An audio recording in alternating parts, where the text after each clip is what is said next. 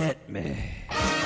From Studio P in Sausalito, the home of the hit, it's time for Succotash the number one comedy podcast about comedy. Podcast. And here's your host, internationally recognized comedy podcast podcaster, Mark Hershaw.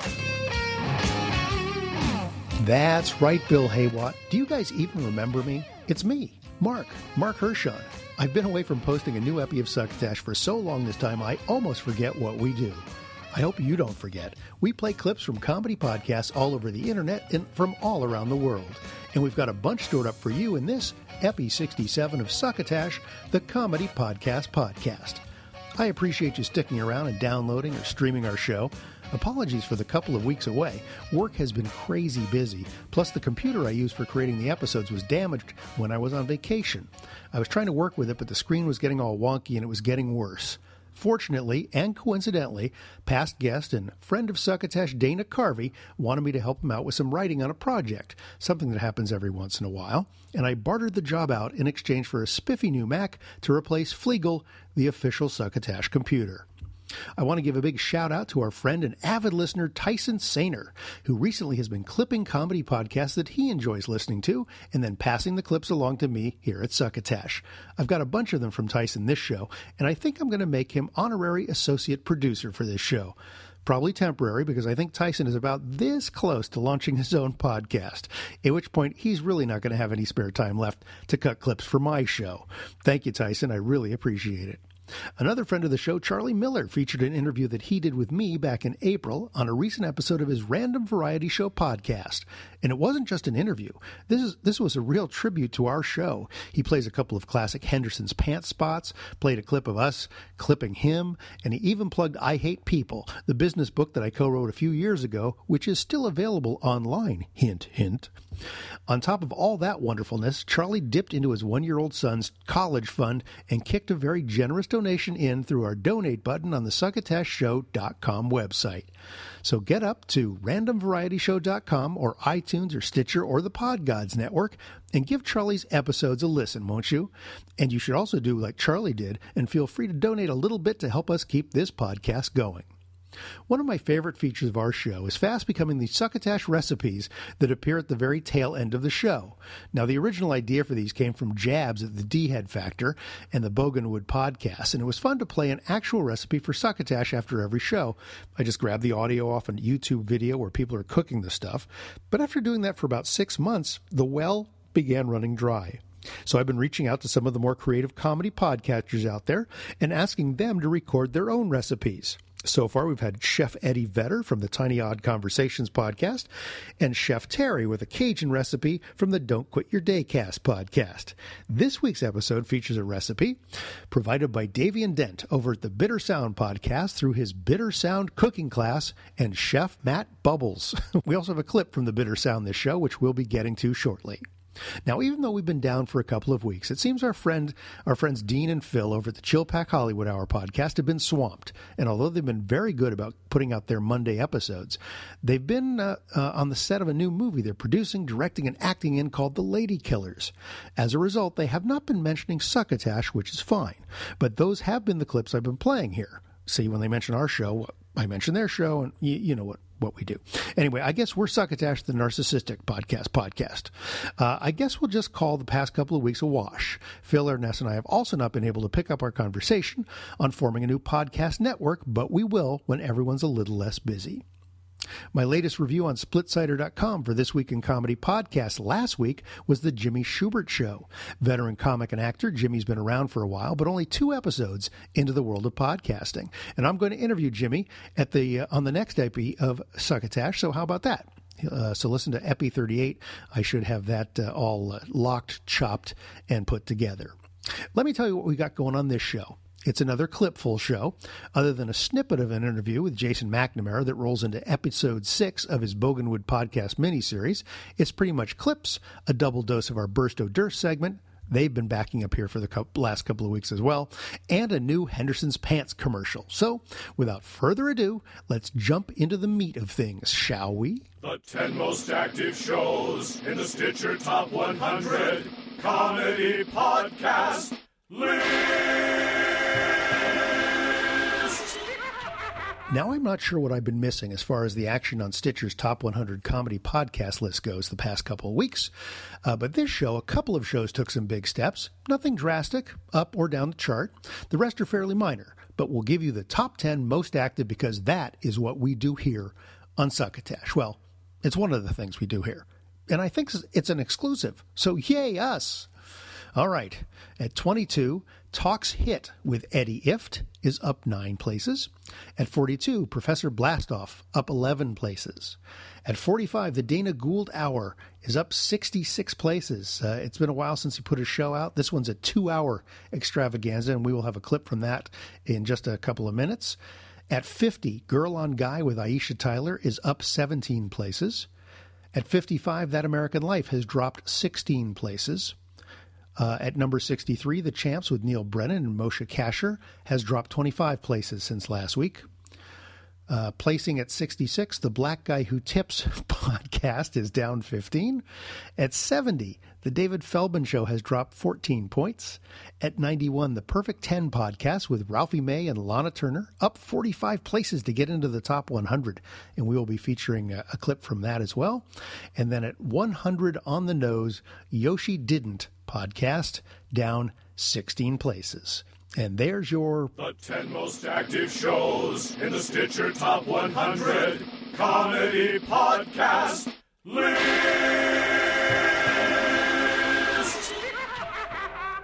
This is Adam, And I'm Billy. and we are from the It's Not Soccer podcast, part of the Barker podcast collection. And you are listening to Succotash Show, the comedy podcast podcast. Why did you say podcast, podcast? Because it is the comedy podcast podcast. But No, it's but just a comedy podcast. with- podcast podcast. It's a podcast about comedy podcasts. So it's a comedy podcast. But I haven't got a stutter, Billy. Just shut your face. Succotash Show, comedy podcast podcast. Thanks to Adam and Billy across the pond at the Not Soccer Podcast for cutting that lovely tag for our show. Love those guys. Check them out, won't you? For the first couple of clips, I'm going to jump back to the Stitcher Top 100 and play the two that move the most, namely in the Stitcher Top 100 at number 45, up 66 places from last week. The Funny and Dark, or maybe it's just the darkly funny, Dana Gould is back. Now, I thought I'd been offline for a bit, but he's got me beat by about a month. He uh, has a better excuse, and I'm not telling tales out of school because he mentions it right in the opening to this episode, but he's been going through a divorce, and that will throw anybody off their stride.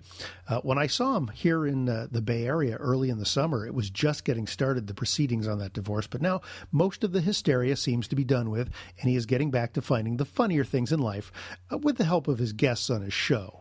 In this clip, Dana and two of his guests, April Richardson and past Succotash guest Matt Weinhold, chatted up about ghosts in the comedy store in Los Angeles, which segues quite naturally into a discussion about cocaine. What? Well, that's supposedly haunted. I totally believe that. The comedy store haunted, and this is not Lego haunted. Blake Clark, who was a platoon sergeant in Vietnam, not a lightweight dude, Right. uh, and the nicest guy on earth, greatest guy ever, uh, swears like one night in the kitchen he saw something that really spooked him. Oh, I've 'Cause heard it used multiple to be, people say that. It used to be Ciro's, which was a mob hangout, and a lot of people with debts to uh, non non licensed banks Sure. uh, Banks, went, went air into, quotes. went into the Ciro's to talk about their debts and were carried out. I think I also read too that upstairs that like illegal abortions were performed and stuff. Like all No, that's kinds now. Of. Oh, okay. it's a belly that's room. now, and that's That's yeah. why it's called the belly room, Yeah, yeah, yeah. where careers go to die. That's how I got the name. Yeah, I It's very alternative. The microphone comes out of your navel. I did read a lot of a lot of shady stuff went down there, and even just the few times I've been, even in like the dark hallway or something, I'll be like, "This is not this is not a place I want to be hanging out." There's a funny, and the, all the bathroom fixtures in the comedy store for people that have never been there, everything is black. Yeah, And I, this is based on no proof whatsoever, but I assume that was done in the mid 70s to make it easier to see your cocaine. Did they factor that into design choices I'm sure. at I, places? you know, I did stand up in the 80s in the boom, in the Sure. 80s boom when the I was boom of both comedy and cocaine. Yeah, and I saw so much cocaine done. Right. I who have oddly enough never done it. Uh, it was like people drinking a diet coke. It was just.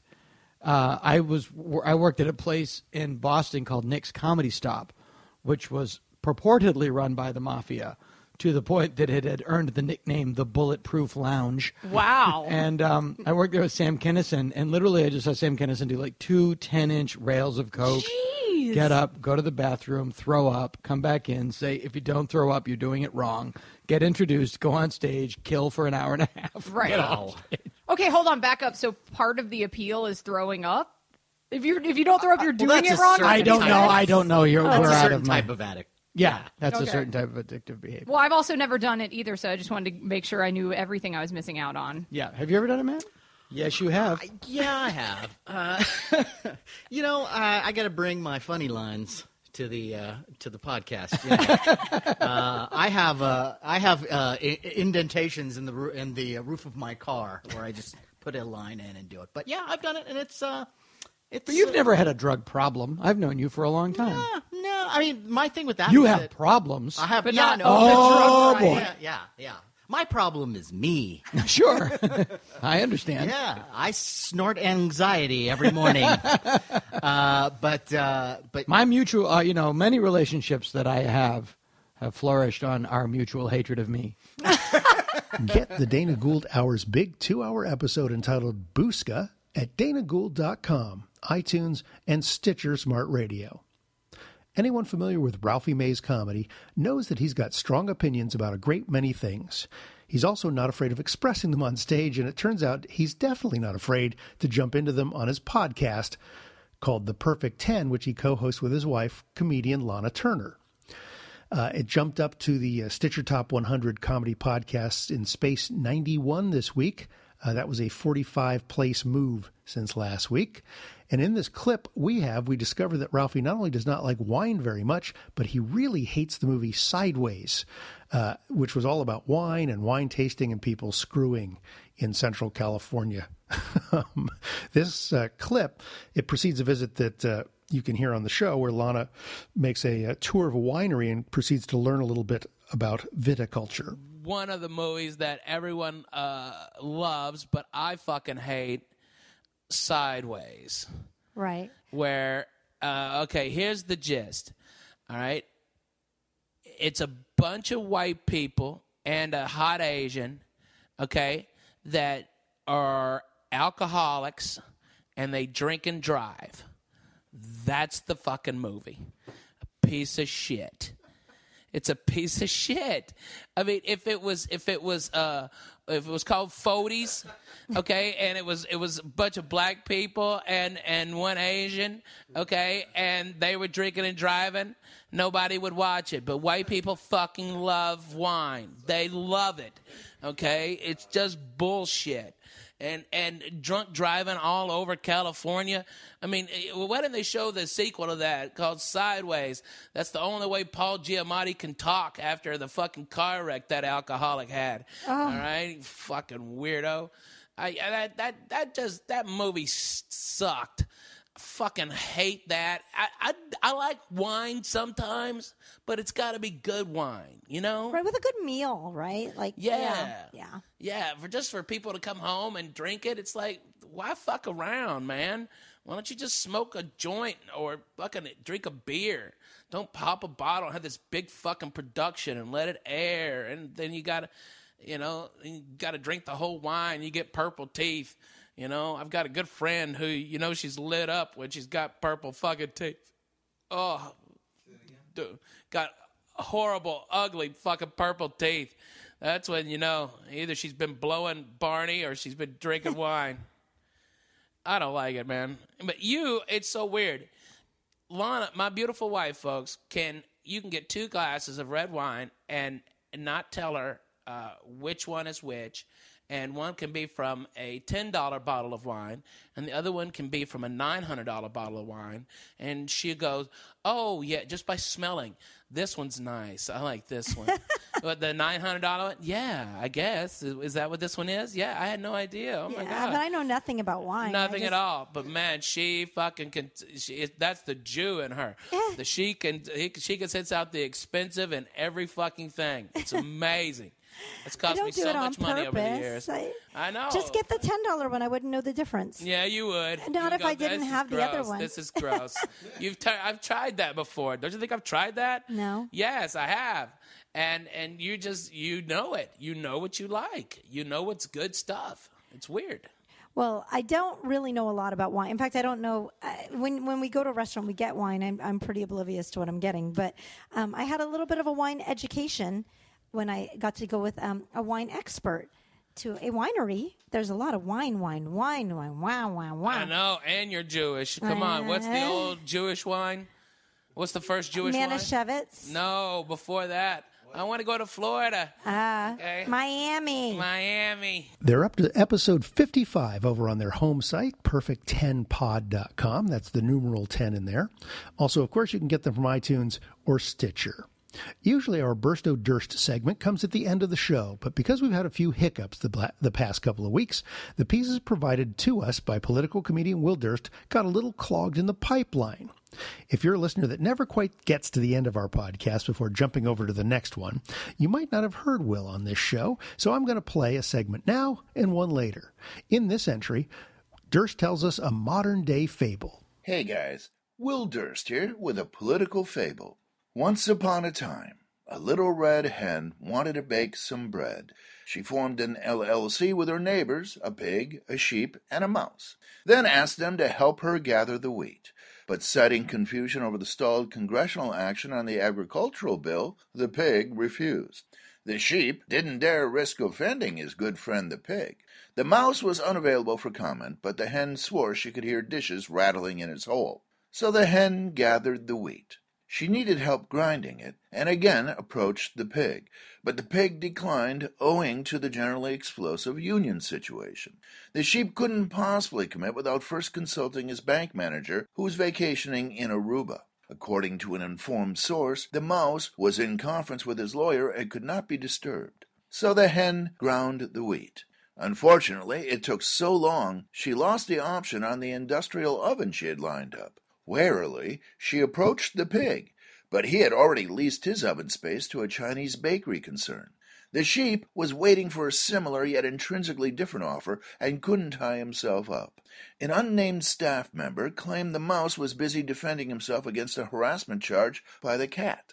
After many months, the hen got a grant for an alternative production plant and baked many loaves of bread, keeping all of the profits. The pig and the sheep sued for breach of promise and won the entire operation in a settlement. The mouse never knew what was going on. The hen got revenge of sorts when the pig, who through a hostile takeover had dumped the sheep, was jailed after the FDA found moose pellets in the crust of the sourdough. The sheep scored big by selling a fictionalized script of the whole affair to HBO as a 12 part miniseries in which the hen played a cameo as a sexy yet conflicted FDA inspector. The end. For Succotash, the podcast of comedy podcasts, I'm Will Durst. There's a lot more on his home site, of course, at willdurst.com, and he's always tweeting at Will Durst up there on Twitter. The Bitter Sound podcast out of the UK is often a sort of audio experiment. Host Davian Dent likes bending sound and structure in interesting and sometimes disturbing ways. In the spirit of the BBC over there, Davian's uh, recently concluded his second season of six shows, and we have a clip from that last show where a friend has brought him something to commemorate the occasion.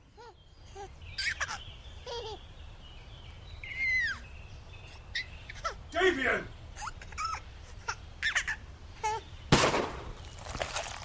Jesus Christ! Davian!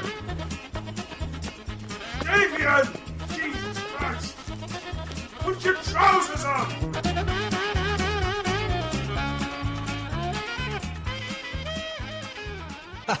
Hello and welcome to the Bitter Sound. Um, it's the end of another series, this uh, second run of six shows, um, Tempus Fugit, etc.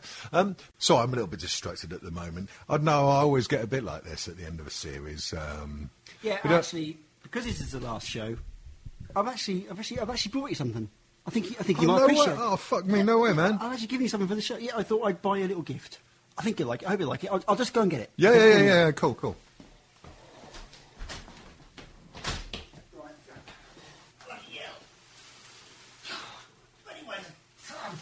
Um, just before you open it, don't don't wear shorts again because I can see one of your bollocks.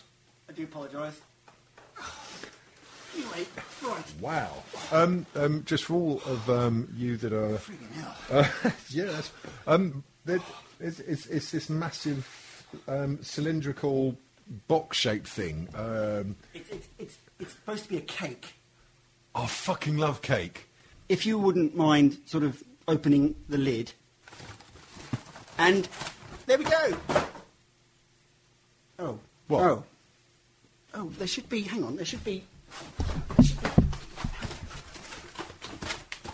Ah. Um, it was, well, okay, there was supposed to be a woman. What's jump out of the top, but she sort of died. Oh, for fuck's sake!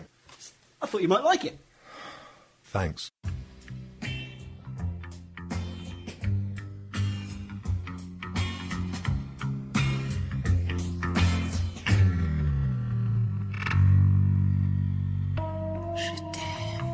I shit in your sock drawer while you're asleep. So when did you order it then? I mean, like, it, Well, it was on eBay. Okay, you know, they just said women in cake. um, well, what are we going to do with it then? Um, 'Cause well, I you've, was- got, you've got quite a big garden. Can we bury it in your garden? Yeah, I was thinking maybe we, because it would be good if uh, I the the poor wretch from Lithuania is dead. I mean, um, you know, she didn't even get a chance to say anything. No, How about it's actually quite smelly. what we do? Hang on a minute. I've got this garden hose. yeah. Um, if I push this garden hose far enough up her arse so it punches through all of her internal organs and Yeah, comes up by the throat, Yeah, yeah. I could blow down that Hmm. and you could move the mouth and we could animate her and make her talk. Yeah. Right. Um, so, okay, I'm going to blow up the hose now. Okay, And yeah. uh, you m- Hang on, move on. the. Yep, yep. Go on, go, go. Yep. Hello, Damien. Happy last show. This is so depressing. I'll tell you what, though. You would, wouldn't you? Let's make her airtight. Yeah.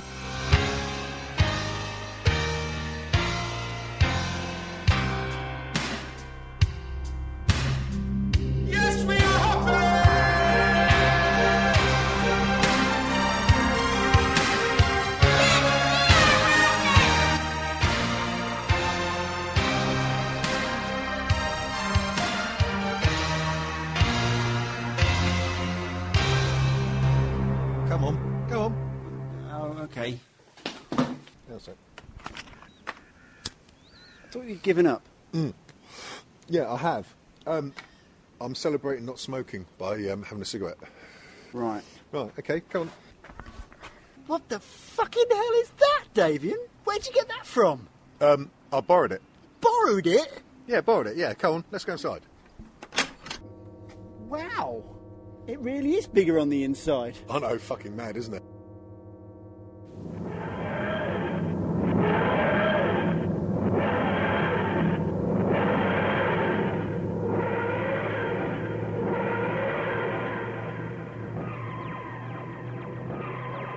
You can check out more of Davian Dent over at thebittersound.com, iTunes, and Stitcher Smart Radio. Also, don't forget that Davian and his pal chef Matt Bubbles will be back following the closing of this episode to cook up their own succotash recipe. That's right. Now, here's the first of the clips submitted this week by our buddy Tyson Sainer. Tyson is not just an avid listener to podcasts, but he's also a very supportive voice out there for a lot of shows. He's constantly retweeting stuff from not just Succotash, but Chillpack Hollywood Hour, Combat Radio, and many others that he wants people to discover.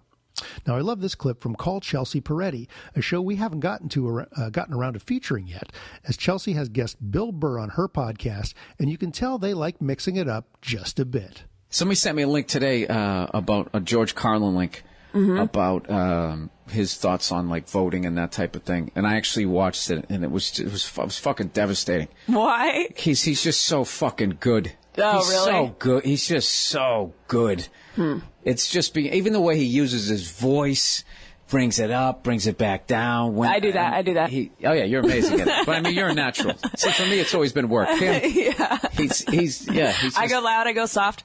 I do that. yeah. So that's cool. what just happened there?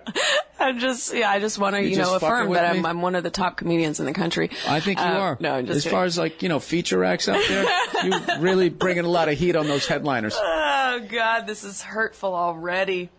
Take it back. Take it back. Okay, I take it back. That was easy. I started. Have you read Carlin's um, autobiography? Mm-mm. Started reading it. What am I reading right now? I'm reading this thing. Uh, live to eat. No, eat to live. eat to live. Live to eat is for fat people. Oh, is that what it is? Or eat to live. Live No, to it's eat eat- is like, oh, I live to eat. Oh, oh, okay. Give me another piece of cake. no, this is eat to live. It is telling me I'm supposed to basically eat like a gorilla.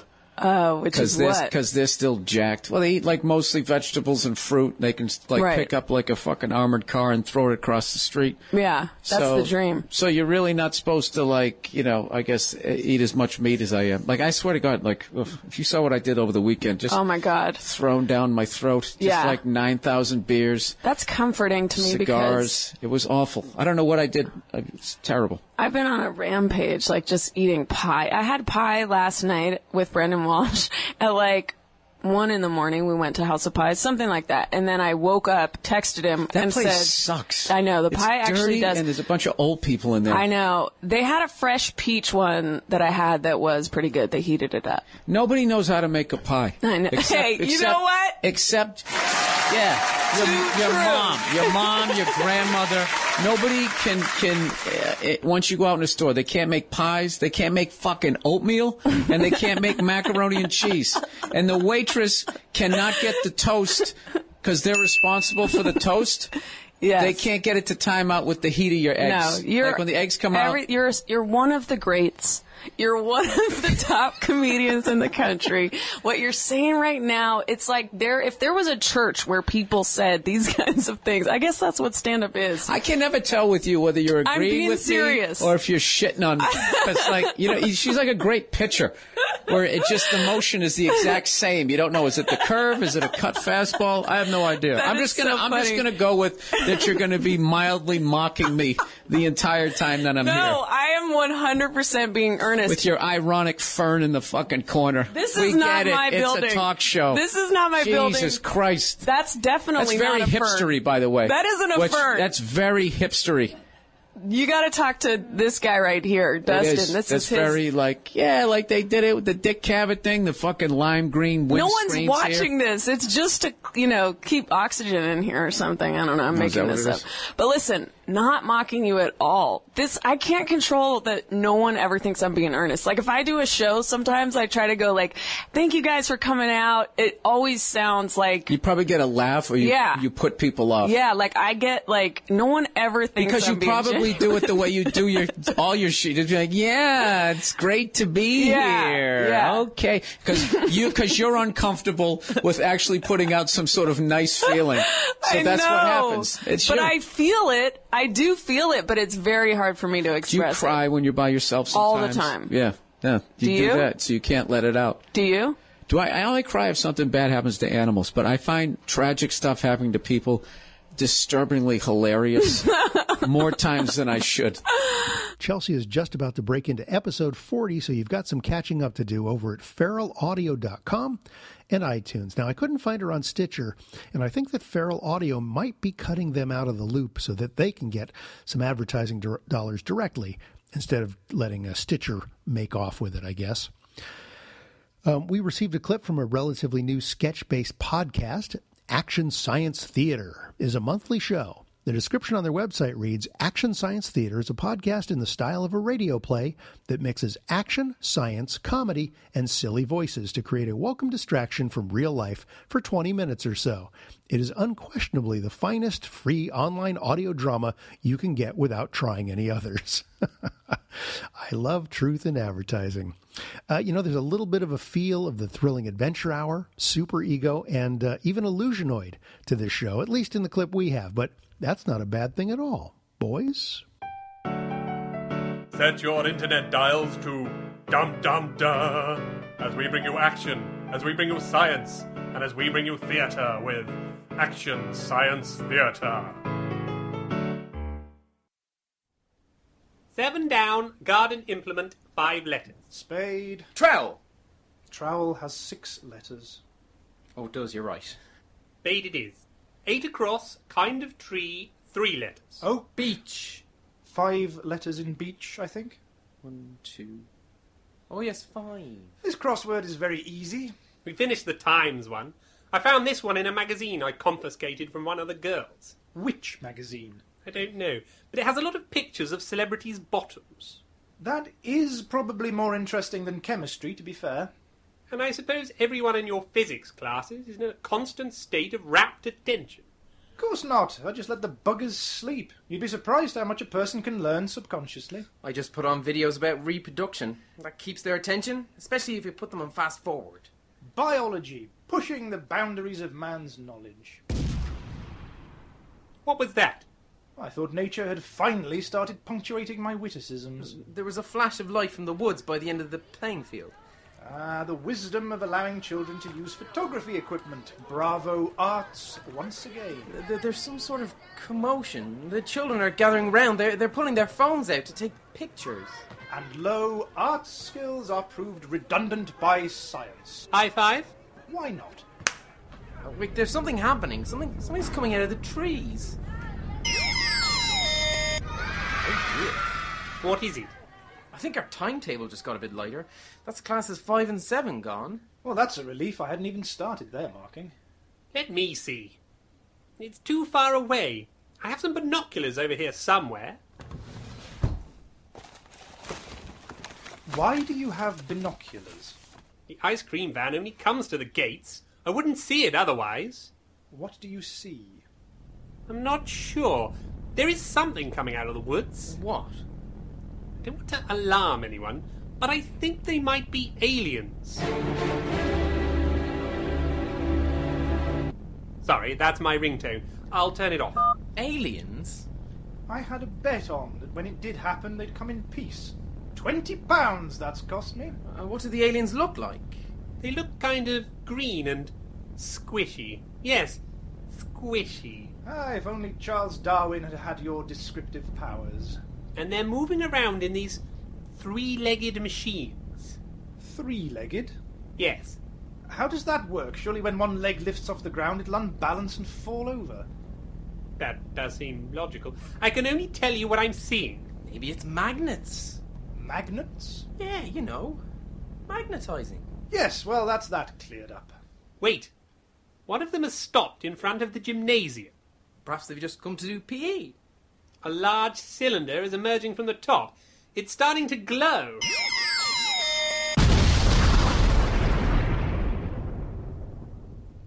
Well, that's the gym gone. Clearly they hate PE as much as everyone else. I hope they have a note from their mother. This situation is getting rather out of hand. I'm afraid if we don't do something, these aliens may be a threat to a sizable part of northwest Oxfordshire. You're right. Somewhere as strategically important as Banbury could be next. The resistance had better start here. Why do we have to be the resistance? Uh, Why can't we just roll over like we normally do? It was a very effective strategy when they threatened to cut our department budget. Better the devil you know, chaps. The Ministry of Education we can deal with. What would an alien regime demand? They could merge us into a single subject. You think they would? Who knows? Oh, the humanity. We're the only hope Middle England has left. So, does anyone have a plan? Teleport yourself over to actionsciencetheater.com, and that's uh, the T H E A T R E version of theater. Uh, actionsciencetheater.com to pick up their signal, or else you can try iTunes.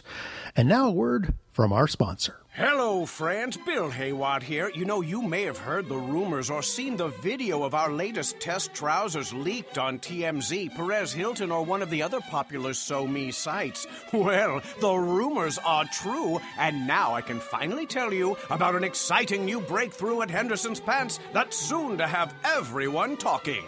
Henderson's new peekaboo pantaloons are a whole new kind of pants never before seen, and trust me, never to be seen again. Because Henderson's peekaboo pants are 100% invisible. Impossible, you say? Invisible, I say. And I never lie. Looking for flattering pants that hug your curves and yet move as smoothly as you do? Well, you don't have to look any further because it won't do you any good. You simply cannot see these trousers. Made from a special transparent silk material woven by spiders in the Belgian Congo, these see through yet sturdy pants are so lightweight that you'll feel as if you're wearing nothing at all. And since being able to see items in your invisible pockets would not only be ridiculous but possibly embarrassing or even dangerous, these pants have no pockets nor belt loops. But they don't need them. Just slip on a pair of Henderson's peekaboo pantaloons, and it's like you're wearing a second skin. Heck, these pants feel so natural, it's like you're wearing a first skin.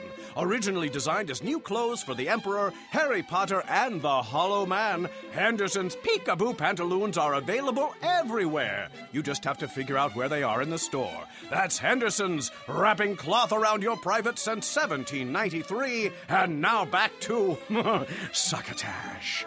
Thank you, Bill Haywatt. Uh, I don't know if I could see myself in a pair of those. Sorry. You know, a lot of traffic and messages in the old tweet sack the past couple of weeks. Not sure what, if any, that we need to cover here, but as a sampling, I learned, for instance, that Way Too Hip Radio, one of the first shows to interview me when Succotash started, is moving their operations from the East Coast to the San Francisco area soon. So maybe we'll actually get to meet those boys in person, or at least the main host in person. Uh, I don't exactly know if they're all making the trip.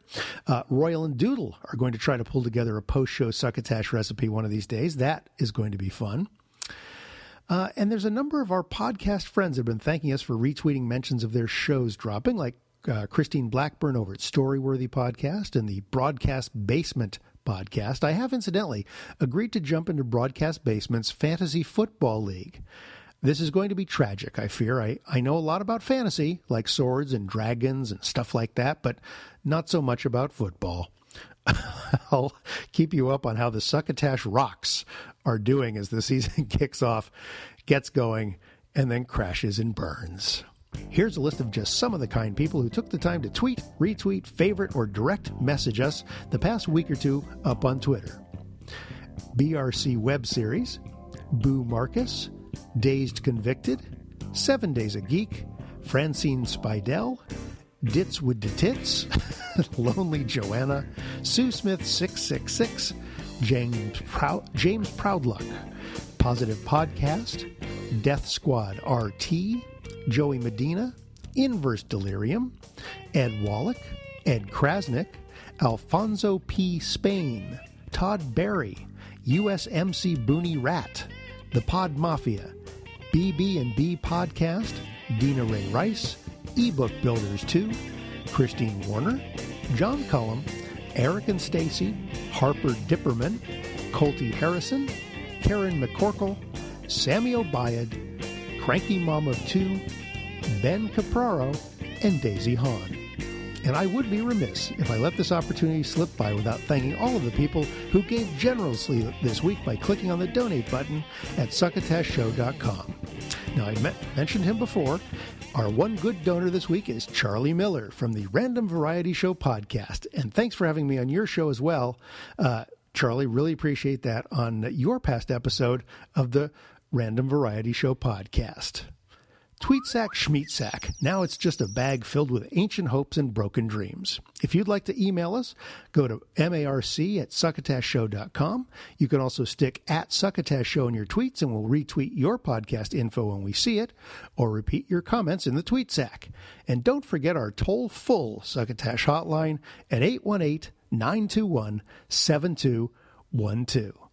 All right, coming out of the tweet sack, we've still got clips, this week's Boganwood's installment, another Burst O' Durst, and a succotash recipe from the Bitter Sound cooking class. This is Rob Mayer from the Rob and Joe Show, and you're listening to Succotash, which makes you awesome and smart and good looking. And I don't really mean what I'm saying. You're probably just bored and have given up on life, but enjoy the show nonetheless. We played a clip on Succotash from the Bertcast, hosted by comedian Bert Kreischer when he first launched about a year and a half ago. Our honorary associate producer this episode, Tyson Sainer, lets us revisit the man cave this week when Bert lures Marc Maron out of the WTF garage onto the Bertcast to get real about marriage, kids, drinking, and hopes and dreams. So you proposed? Congratulations. Yeah. When you guys you guys think you're gonna have kids? No, I mean that's the plan. I'm fucking going to be 50, but like, uh, look, she's 30 and she wants kids, and I somehow couldn't figure out how to do that. I, I have a, a lot of fear around it. I have a lot of fear around adult things, but I really think I would I would be a good father, and I think I could have the love. I'm a little frightened about the age thing, but a lot of people are like, you know what, you know, what? Because you start to get to a point, it's like somehow I never thought about it. Like I, I'm just selfish, and and I don't know if it's the way I was brought up, but it was never like not once in my life was having a family part of my plan. Really? Yeah, I didn't have much of a plan. Oh, it was my game plan since day one. Same with my brother. I just, you know, and then people are like that, and it makes Yeah. sense to me. It seems to be what people do. Yeah, they, I'm an anomaly. I'm not like, you know, why is everyone doing that? You know what I mean? I knew why people did it, but I, you know, I didn't know how it was done. I didn't know how because I'm not. It, it's taken me a long time to to sort of connect with, uh, you know, being truly empathetic or being able to be selfless without it being threatening somehow. You know, I, I had to learn and grow a lot as a person before I could understand or accept that stuff. And but I, I believe we're we are going to do it, and um, and I just I mean people do it all the time. I mean that's like because in my mind it's like is the house going to be okay? Do we have enough money? And like and then you realize like I can walk down my block and there are people with nothing who have four kids. Nothing. and Nothing. There are people. And they don't even think twice about it. I, I'm seems. consistently blown away by like how like I was like I don't know if I'm ready financially to have kids. Like 'cause I had them when I was do I was seven hundred dollar a weekend uh, feature act. Right. And I was like I was like this is a bad idea. And then I remember being when we had the kid, there were, I remember seeing other dads. There's one dad with a big uh, "fuck the world" tattoo on his throat. Yeah. and I went, "Oh, if he can do this, I can do this." Yeah, I don't yeah, even yeah. have that fucking throat tattoo. You figure out a way. But I have a very panicky kind of like you know if I think too far ahead, it's never. It's always going to the, the the the feeling I get when I do that is never like oh that's going to be great. It's always like I'm fucked. I mean, there's no Yeah. way I can. You know, Yeah, you know, like just but you got to look at having kids like the same way you do sobriety. Yeah. one day at a time. I guess so. I mean, I, guess so. yeah, because I like I look at like I look at never drinking again as something insurmountable. I go, I could never not ever have Yeah. a beer. Right. But I've always I've always been able to stop drinking if I just go. Yeah. I'm just not going to drink tonight. Tonight I'm going to give myself a break. And then what Yeah. happens is I feel good. and I don't want to drink the next night. Right. And then it just becomes a habit of just not drinking because you Yeah. feel good. Yeah. How long has that lasted? Oh, I've never uh, the longest the longest really honestly the longest I've had in a long time is about 17 days. Yeah. And I was like and I was doing a cleanse, lost 40 pounds. I felt great. My kids started going, "Dad, you seem really relaxed." And I'm Yeah, like, yeah, yeah. Oh, well. Yeah, time to fuck this up. Got to get back to the old me. Now, if you could Yeah. if you could all the same money, you, you uh, we turn into a communist state. Everyone gets you get to pick based on your skill set. They go, we're going to give you ten million dollars, but you can only do one: your podcast, stand up, write books, or your TV show. What would you do? You can only do one, Um. and then I'll tell you what the right answer is. Oh, you know the right answer. no, no, but no, but I can tell you which one I. At this yeah. age, yeah, right now, right now. Uh, the TV show I have now. TV show you have now. Wait, but I get the ten million. You get ten million, and a year, a year. You just got to, you just got to commit to one for the rest of your life. You can only do one. Oh, I think it would have to be stand up. Yeah, Yeah. yeah. because the the, the stand up thing, like as much as I like talking to other people, um, you, you know, and, and learning things, like I could still do that, but not as a job. You're telling me, so you know what I mean? Like, Yeah. Like I could build my life out in a certain way. I think the stand up keeps me connected, and it keeps me, you know, con- you know, whether I like it at times or not, or whether I'm up against a wall with things. You know, it forces me to be creative and think things through differently and, and process stuff. uh, more than the other stuff does. Yeah. You know, the TV show. Well, I mean, for ten million dollars a year, I mean, it's a, it's a tough question because I see them as all sort of part of the same thing. But writing books wouldn't be on there. But it would be, Yeah. and and the podcast. If I was making ten million though, there's still something about being on stage, not knowing what's going to happen, and It's- having something happen. It's the greatest. Yeah. There's no better feeling like that. And I, I feel like, you know, those people who, who write blogs and complain about when a comic maybe took a misstep and, and, and said something like Tosh, Yeah. where he, where they Yeah. believe that that was inappropriate. I go, but yeah, but you don't know how many times you got to fail in order to get the one great one, the one time. Right. You know, Bert gets some great guests in his man cave. You can listen in at bertcast.com. That's B E R T cast.com, iTunes, and Stitcher Smart Radio. Tyson Sainer comes through again with Mission Log, a Roddenberry Star Trek podcast. It's a one of a kind thingaroo that I've never heard before, but it's pretty interesting, especially if you, like me, are into the Trek. It features Ken Ray and John Champion delving into literally every episode of every Star Trek TV series, recounting the plot lines and then delving into character motivations, plot wrinkles, and everything in between. There's a sense of humor to it for sure, but this is for the true Star Trek aficionado. Give a listen. Today on a very special mission log, we ponder the fate of dogs in costumes, and witness one man's split with his nearest and dearest. We join the Everactive Enterprise away team on a specimen gathering mission on planet Alpha 177. One of the specimen, a dog in a unicorn costume by the looks of it. It's a sweet thing. For now. Crewman Fisher hurts his hand and is ordered up to the Enterprise to have it checked out. Unmindful of the yellow ore covering his clothes, he beams up, though Scotty has a wee bit of trouble pulling him through. Next to beam up, Captain Kirk, though he comes through a bit woozy. Scotty escorts him to his cabin. While no one is in the transporter room, a second, more sinister looking Kirk materializes, and we hit the opening credits. Act 1. A Logie Captain Kirk heads to bed while enemy within Kirk, or Alt Kirk, goes to sick bay and demands brandy, which he starts swigging as he heads to the quarters of Yeoman Rand. Spock checks in with Logie Kirk, having heard from Dr. McCoy that Kirk's been acting like a wild man. Kirk tells Spock that Bones must have been pulling his leg. Off they go to check the status of the transporter, where they find the dog in a unicorn costume, docile as ever, and a second dog in a unicorn costume, all teeth and snarls. Scotty says it's physically the same dog in a unicorn costume, though split into a nice, sweet Logie dog and an angry Alt dog. Fearing the same might happen to the away team, Scotty says they dare not beam them back, which is an issue since it's going to be wicked cold on Alpha 177, like 120 degrees below zero cold. And where is Alt Kirk? Trying to force his physical attention on Yeoman Rand. She scratches his face and calls for help. Alt Kirk is spooked by the appearance of crewman Fisher, who he proceeds to beat up. Logie Kirk is quizzed about his behavior with Yeoman Rand, since as far as they know currently, there is just one Kirk. After a bit of questioning Rand, they realize there are in fact two. Act 2. Spock and Logie Kirk set to finding Alt Kirk. Can't kill him though, since they have no idea what that'll do to Logie Kirk if they do.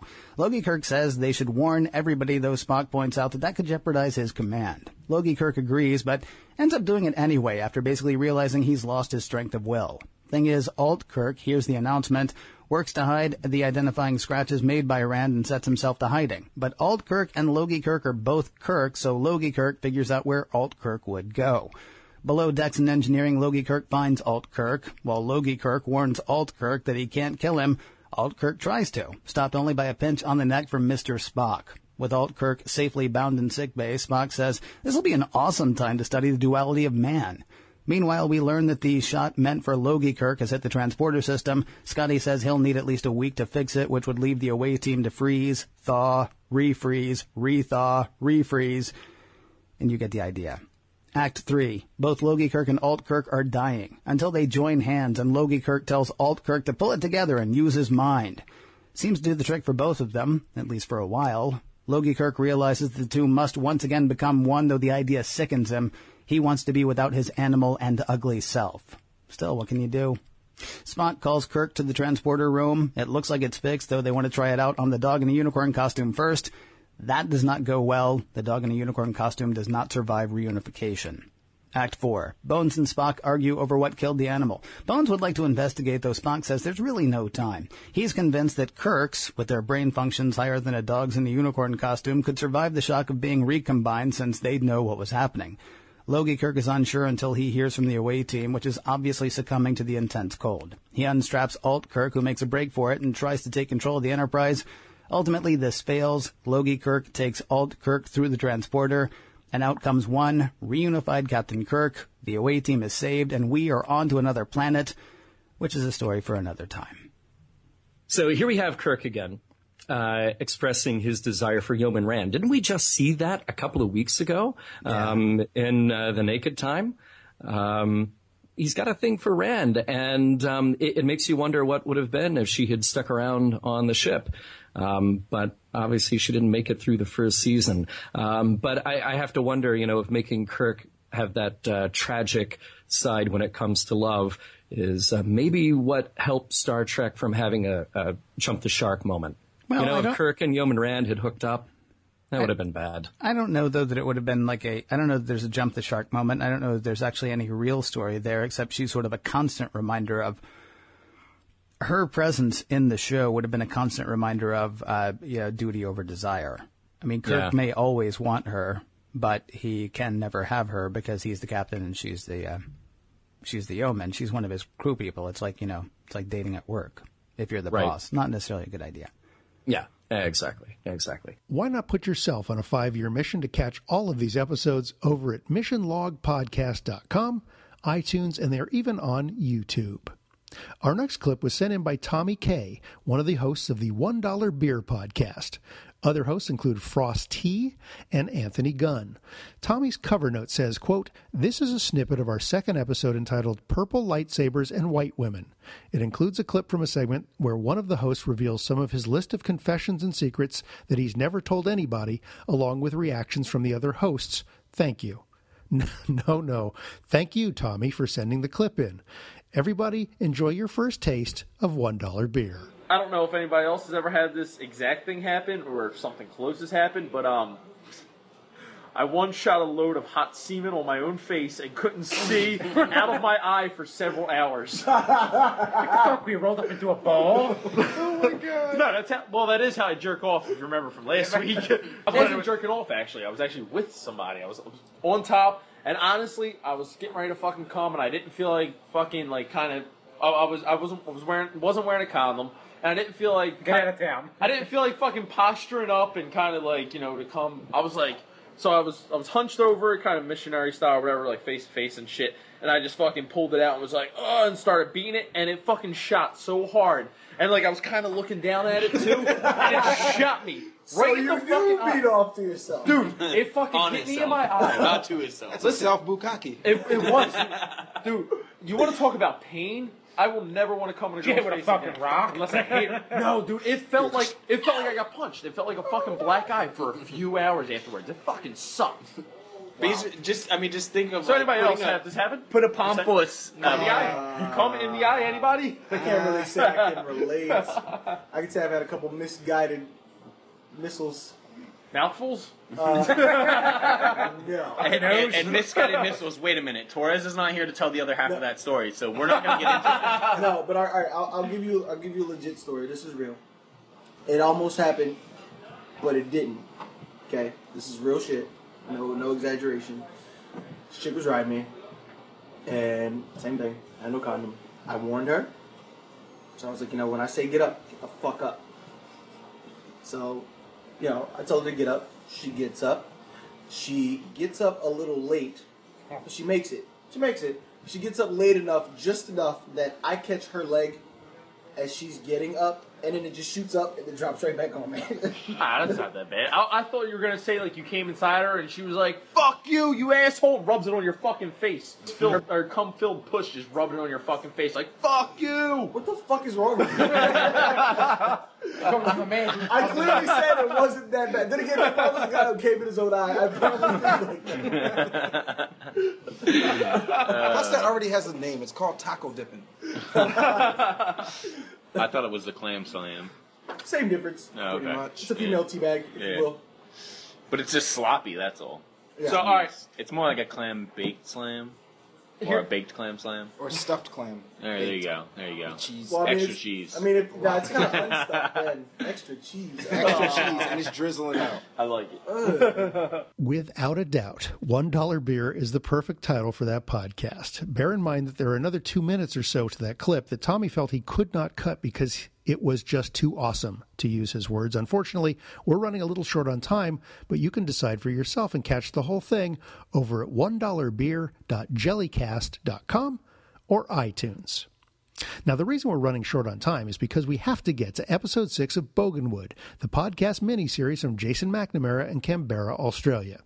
Things are really getting thrilling for Sheila, Dingo, and Brick, as you know from the first five episodes. After this installment, there will be only two episodes left. So I asked Jabs if there's anything he learned from Boganwood Season 1 which will affect upcoming Season 2. So, as you're preparing to go into uh, doing a second season of Boganwood, any lessons from uh, doing it the first season that uh, is either making it easier or uh, making it more cohesive or anything else that's a benefit that you didn't have going into the first one?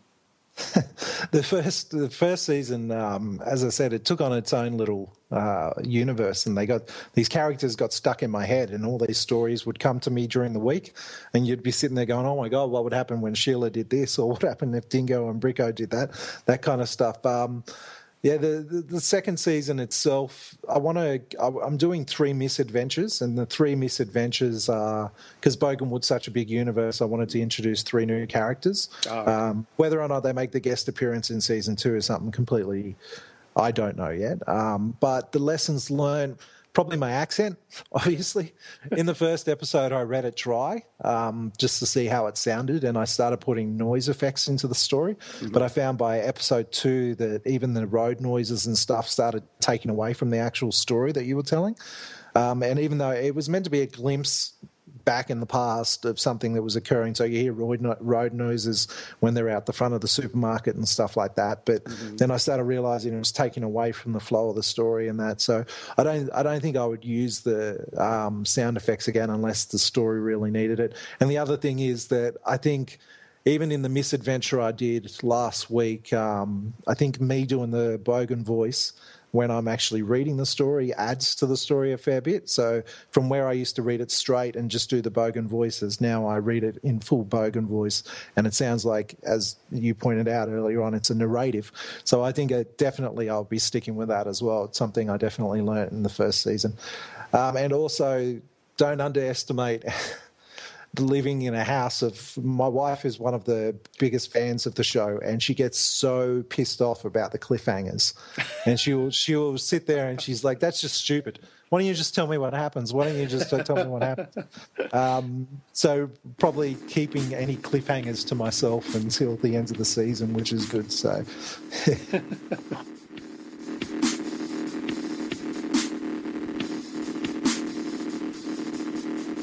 Welcome to Boganwood, Australia, Canberra's forgotten suburb. In today's adventure, we jump straight back into the action as Sheila and Jimbo drive towards the undisclosed location. We also check back in on Dingo and Bricko as they race towards Jimbo's place. The car continued to make its way up the street as Sheila turned to Jimbo.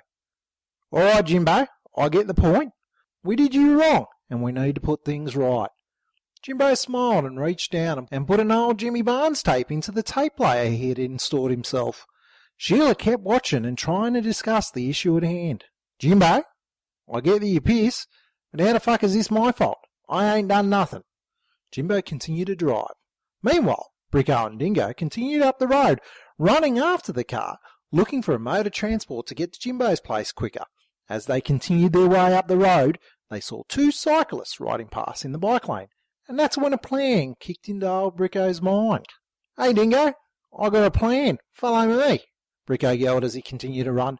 As they made their way toward the next set of traffic lights, Bricko stopped and grabbed Dingo. What the fuck, Bricko? We have to go get Sheila, Dingo yelled. She's the love me life. We've been together since we were twelve, he continued. Bricko caught his breath and jumped in. Stop, Dingo, mate. I need you to trust me. He stood and waited for the traffic light to turn red. Dingo stopped running for a moment and watched Bricko as he started to wash windows.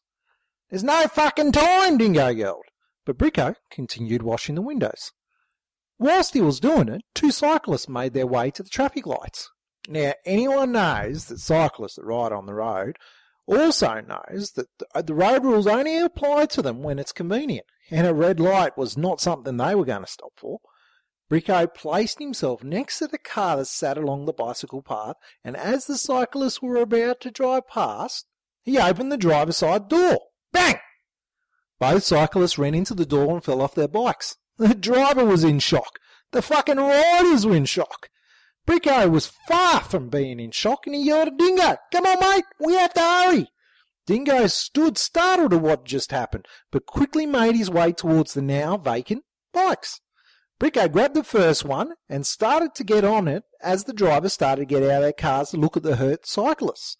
Dingo grabbed the second bike, but thought he should say something to the now injured cyclist. A red light means stop, fuckwit.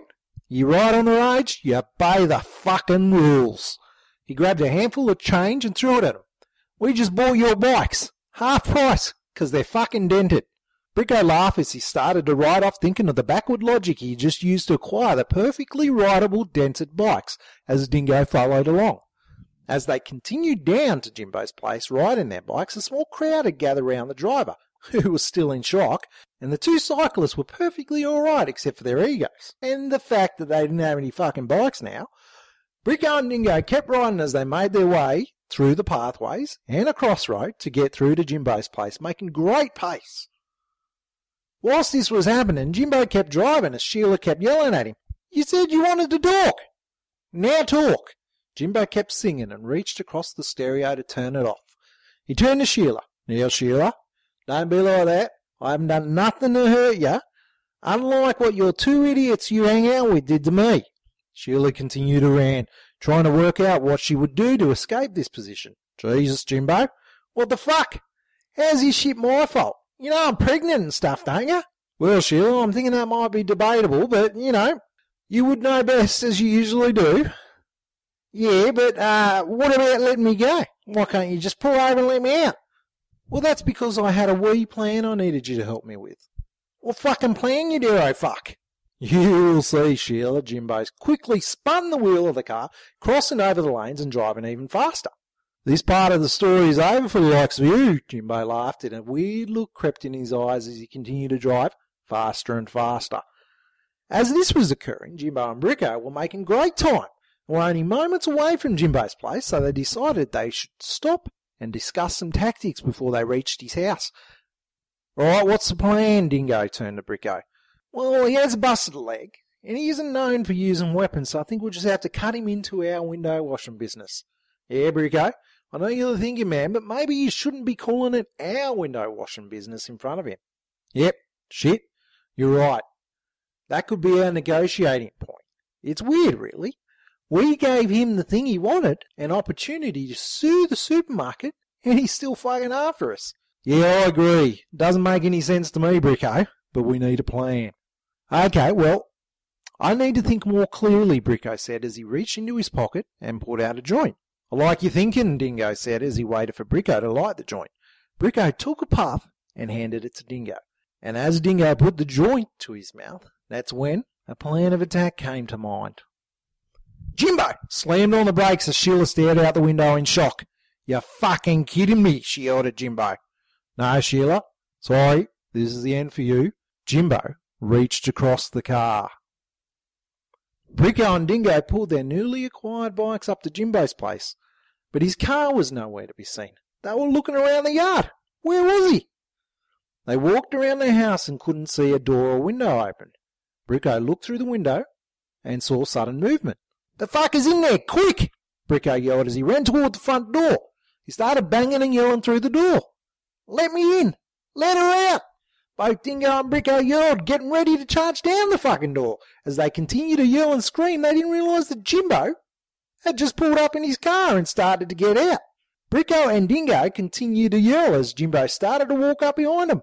Jimbo yelled, Hello, boys.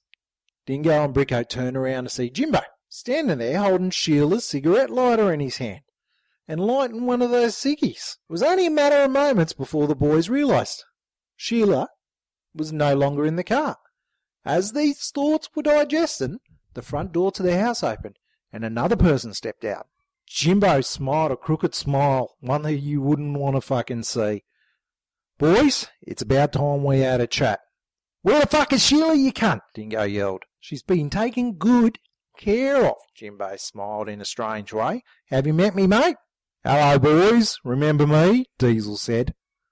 So that's where we leave Bricko and Dingo for today, after they finally made their way to Jimbo's place only to meet yet another obstacle. But that's another story we'll continue another day. Boganwood is a place of many adventures, and things have a tendency to work themselves out. And in recent events, it has also taken a serious turn towards the bad element. Come back to Boganwood to find the answers to the questions. What happened to Sheila? How is Jimbo going to seek even more revenge for the incidents that unfolded? Why is Diesel at Jimbo's place? Where the fuck are the cops while all this is going on? All this will be answered in the next episode. And remember what they say to their kids in Boganwood? Don't you fucking swear, you little shit. Just two thrilling episodes of Boganwood left. You can actually go up and uh, binge listen all of the eight episodes of season one if you like at boganwood.tumblr.com. Um, Jason also has everything written out. If you'd like to see what that looks like uh, in in word form, you can do that, uh, or you can just keep listening here. And over the next couple of episodes of Succotash, we will finish off episode one of Boganwood right here. Our raging moderate Will Durst muses on the question of who the Democrats will run for president when Obama is done in 2016 in our second Burst O Durst. Hey guys, Will Durst here to ask the burning question that's on the lips of pretty much every American today. And that question is who's going to be the Democratic presidential nominee in 2016? Because politically, not enough stuff is going on right now, so it's critical we gaze down the road a piece and try to figure out what's going to happen a scant 38 months down the line. And it makes sense. Come on, President Barack Obama's second term is almost over. The guy is spent, just taking up space. He's not a lame duck, he's a quadriplegic platypus. And if he really does love this country, he'd prove it by stepping down and giving Joe Biden a head start. Of course, the job isn't simply Biden's for the taking. He's going to have to pry the nomination from someone who's already spent eight years in the White House, albeit in the East Wing. And apparently, the GOP also considers that former tenant their major threat, since they've launched a preemptive strike against Hillary Clinton. They've threatened to boycott NBC and CNN if the networks run Hillary specials like they plan to, and have taken to calling the former First Lady too old. That's right, the Republicans. The party of Reagan. The same guys that ran Bob Dole, whose campaign slogan was, Hey, you punks, get off my lawn. Can't wait for them to charge her with being too white as well, and too rich. Of course, other names are being bandied about Andrew Cuomo, Rahm Emanuel, and Cory Booker, who just locked up the Democratic slot for the New Jersey Senate special election to fill the seat vacated by the late Frank Lautenberg. And the former Secretary of State has got to be sweating like a sumo in a sauna, just thinking about a young, charismatic, fast track black guy serving less than one full term in the Senate hijacking her nomination. Again. For Succotash, the podcast of comedy podcasts, I'm Will Durst. You can get heaping helpings of Durst at willdurst.com, and you can also read his tweets at Will Durst on Twitter. So that was a pretty juicy episode, this Epi 67, right? Thanks to the comedy podcasters who took the time to send in clips, and for those others whose shows I clipped and they don't seem to mind me playing. Also, another big thank you to this episode's honorary associate producer, Tyson Sainer, for sending in the clips from Call Chelsea Peretti, the Bertcast, and the Mission Log podcasts. I've already got three more clips in the barrel from Tyson for Epi 68, too. If you don't want to go to the trouble of slicing and dicing off hunks of shows, but you do have comedy podcasts that you enjoy listening to that you haven't heard us feature yet on Succotash, which is a possibility since there are only over 100,000 podcasts floating around out there, please drop us a line at MARC, that's Mark, at succotashshow.com and let me know about them. And for you comedy podcasters out there, you are always invited to shoot us a three to five minute MP3 clip of your show. Just send it along to clips at succotashshow.com. Just one more moment before I go to thank Charlie Miller from the Random Variety Show podcast, both for the interview I got to do on his recent episode with Groucho Marx, which was quite a thrill for me, being a big Marx Brothers movie fan, and for his generous donation to this show. You can do like Charlie did and head over to our home site, succotashshow.com, and click on the donate button. It all goes through PayPal and is very above board. Or if you'd like to help us out invisibly, we have a portal to Amazon in the lower right hand side of our site that you can click on to get to their site, and you will shop as you normally would. The only difference is that they shave a few cents off and shoot them our way. All right, remember to stick around after our announcer Bill Haywatt gets done with his goodbyes to catch a recipe for succotash from the Bitter Sound Cooking School and Chef Matt Bubbles. Then you can cook succotash while listening to succotash, and if you have friends over, remember that you'll then have two ways to pass the succotash. You've been listening to Succotash, the comedy podcast podcast with your host, Marc Hershon. Brought to you by Henderson's Pants. And imagine your company's name right here. Find us on the web at succotashshow.com, on iTunes, or on Stitcher Smart Radio. You can also like us on Facebook. Follow us on Twitter at Succotash Show. Email us at marc at succotashshow.com or call into the Succotash hotline at our toll call number 818 921 7212. That number again is 818 921 7212. Succotash is produced and engineered by Joe Paulino through the auspices of Studio P, Sausalito, the home of the hit. Our musical director is Scott Carby. Our booth assistant is Kenny Durges. Until next time, I'm your loyal booth announcer, Bill Haywatt, reminding you to please pass the succotash. Goodbye.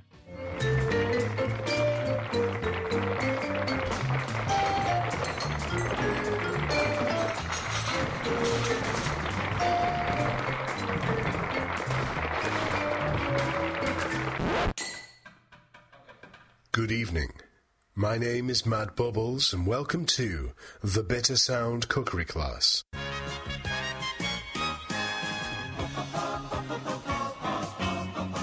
Course of this evening, I shall be drinking wine. Red wine, of course. I'm not a fucking animal. Once my palate is nice and wetted, I shall be preparing a dish known as steak and succotash. The preparation and completion of this dish will induce arousal in your female companions, and I fully expect they will be rather moist by the end. Please, do not be alarmed, as this is a standard reaction to my presence, and I can assure that no harm will come to them.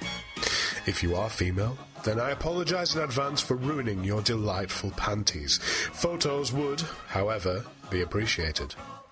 First, I begin by killing the cow. I like my meat as fresh and raw as I like my women. Now, succotash is a Native American dish. Real natives, not you fuckers that murdered all the darkies and claimed the land as your own. It's more commonly used in Yankland during Thanksgiving and the Great Depression. I do hope you enjoyed that period. Now, the boring bit the ingredient list vegetable oil, two cups of corn.